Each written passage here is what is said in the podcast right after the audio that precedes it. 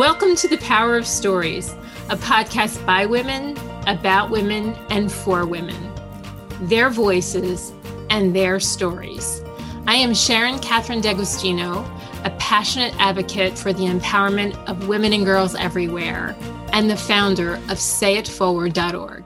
And I'm Yodit Kiflay Smith, a creative dedicated to making sure the voices and stories of women are heard. I have the privilege of working with Sharon on sayitforward.org to do just that. In this podcast, you will meet courageous women from around the world whose unique paths to empowerment will leave you encouraged and inspired.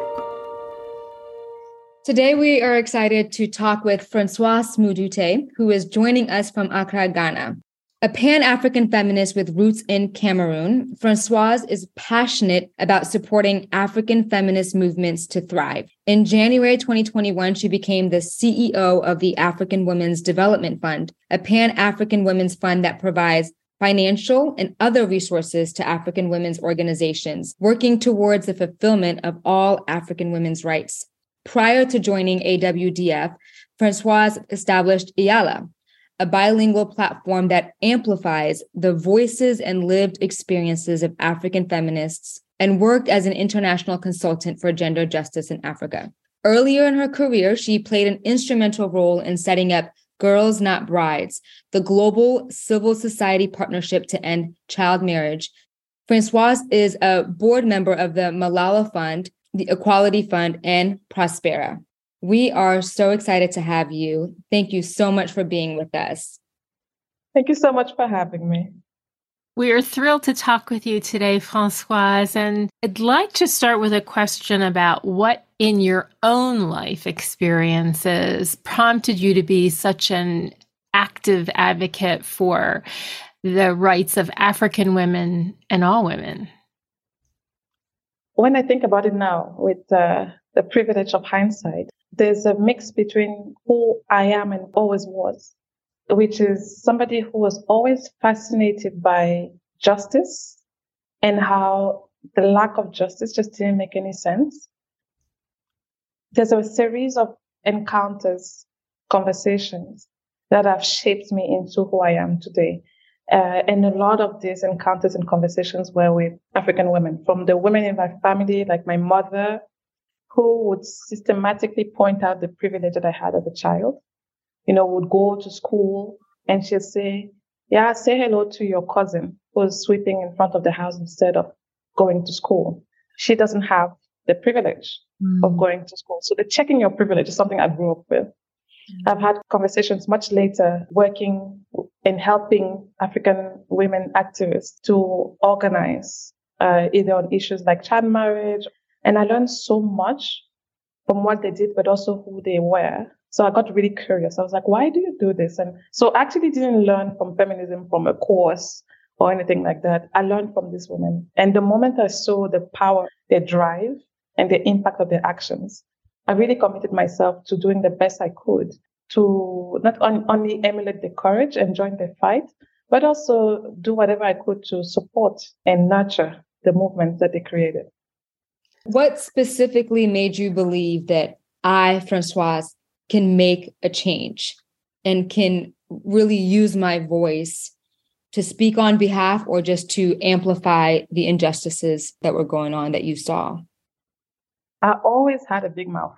I, I, just couldn't, I could never, I could never I just couldn't let it go when something was, especially when I found something was unfair. And I guess I also grew up with parents, especially my dad, who was pushing me to sharpen my arguments. Like, you want to do this? You got to make a case. And so I remember very early coming back from school and being like, Oh, did you know about children's rights? Do you know I have rights? I remember that. I was like, I was like seven. I came back from school. I was like, I had a civic education school, school class today. You know you're not supposed to beat me because I can call UNICEF and you can go to prison. Of course, none of that is true uh, in Cameroon, but I had this, this thing like, it, I can't make sense. So I always knew I could use my voice. I also knew that I could get in trouble for it, but that was never an issue. I never feel like it's my duty or anybody's duty to speak on behalf of. I don't believe in this voice of the voiceless mm-hmm. framing because I don't believe any of us is voiceless. I believe that structurally some of us are ignored, are unheard, unseen. So I never see myself at any point speaking on behalf of. That's not something that I do. But I do love to make space for those who are systematically marginalized. I love listening to their stories. And uh, a lot of my work has been around amplifying these stories because the, the stories you hear are the ones that you can't pretend you didn't, you can now ignore. You know, like there's this ignoring, oh, as long as I don't see it, it doesn't exist. So a lot of my work has been around bringing visibility, not to the invisible, but to the ignored. So inspiring. And of course, that is the reason why sayitforward.org exists. So any woman anywhere, regardless of affiliation, can share one or more of her stories. What can our listeners be doing to make sure that those who are marginalized and unheard can be heard? We need to listen, not listen to reply, but listen, listen to connect. And secondly, I think we need to talk as women. We must find the courage. I think it takes courage because we are socialized to do the exact opposite. The understanding that I've gained over the years is that there's knowledge and power in our daily stories.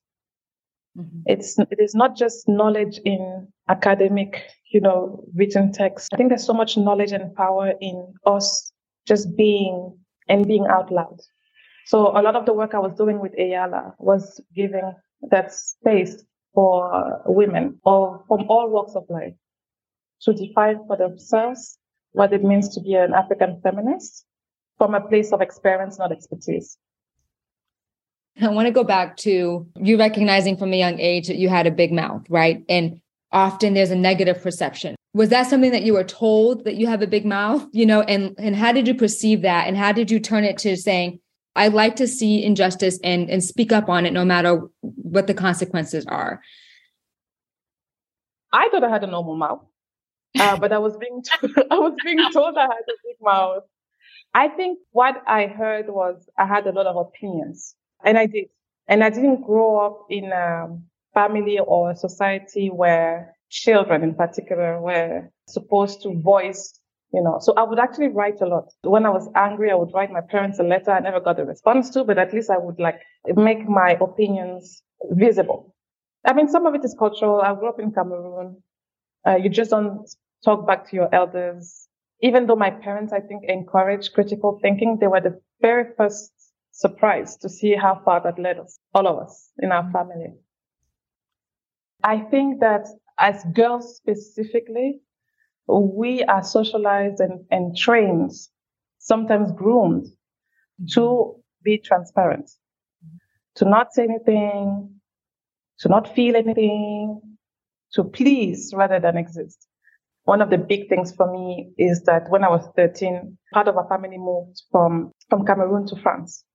And at that point, I realized that if I did not establish what my voice was, there were so many influences around me that I would disappear. I had to know who I was. It took me years though. It took me a couple of years to determine who was I going to be? Was I going to remain the person had grown, grown up for the first 13 or so years of my life?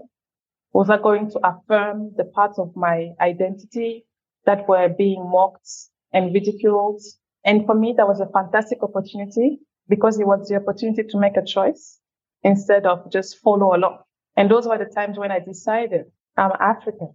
When I'm in Cameroon, I don't think I'm African. I just think I'm, actually, I think I'm Douala. That's my identity. But when I'm in France and I'm 13, I'm 14, I'm 15, and people are asking me stupid questions about whether I, I live in the branches of a baobab tree, like I have to make some choices about who I am and who I want to be. And for me, those choices were about how I use my voice. Mm. And those are the choices I made. And a lot of those choices got straight, got me straight where I am today. So when you were a teenager and you were making these, they're big choices. They're choices of being who you are versus being who other people think you are or want you to be. What was happening inside of you? That takes a lot of courage as a teenager to say, I'm being who I am. Especially my mother, who moved with us to France and had, I guess, what can be seen as a social status decline because of her identity and her professional competencies were not recognized. The opportunities were shrunk just because of who she was. I learned a lot from that. I learned that not only from what she experienced, but also how she reacted, that whatever adversity you face, a social status push you to decide to be someone else. So I learned a lot from my mom about. I am a very sarcastic person. The more uh, adversity, the more irony I bring. For me to do that, I had to use my voice a lot. And so what was happening in my head? I was trying to survive. I was trying to not disappoint myself and the people who got me the opportunities that I had to go to school in France, etc. And I was like, I just need to focus, but I can't focus uh, if I'm always questioning who I am. In the moment, it didn't feel like big choices at all. It felt like daily commitments. But I think it's now, you know, I think hindsight is a beautiful thing. And I'm saying this now. I think in the moment, it didn't feel like bold choices at all. Francoise, how, how important is knowing your identity? If you've come against conflict or trials, how important was it for you to know who you were? The thing about identity is that it's not static. When I was living in France, being African was very core to my identity and it still is today.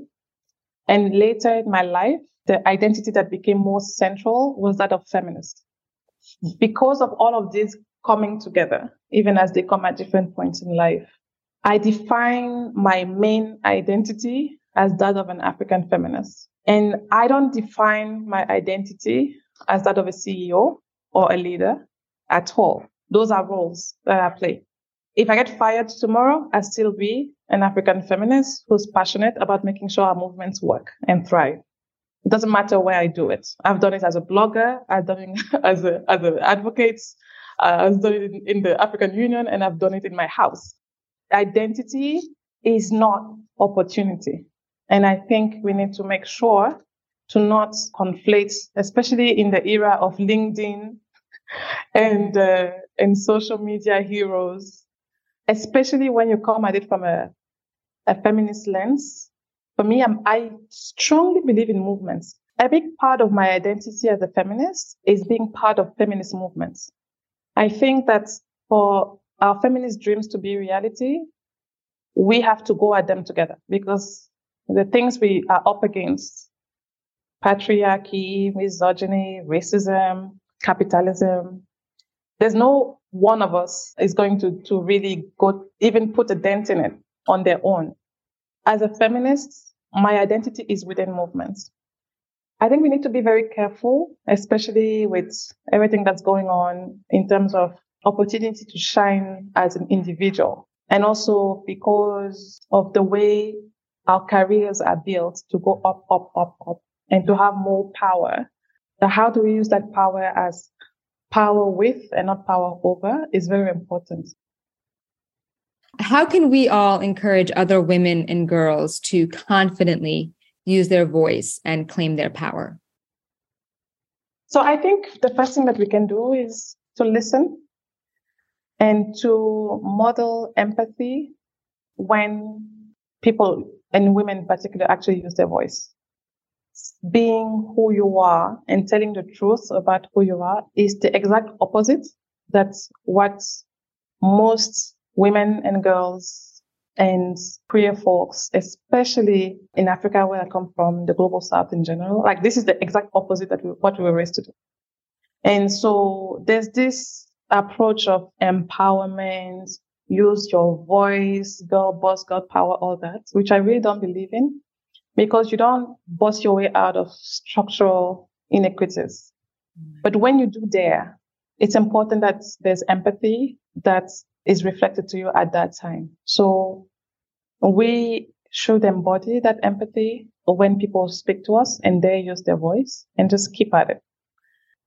We've come to this feminist Olympics like who is the best feminist situation. Like, have you not read Audre Lorde's poetry collection? And mm-hmm. sometimes we have and sometimes we've not, you know?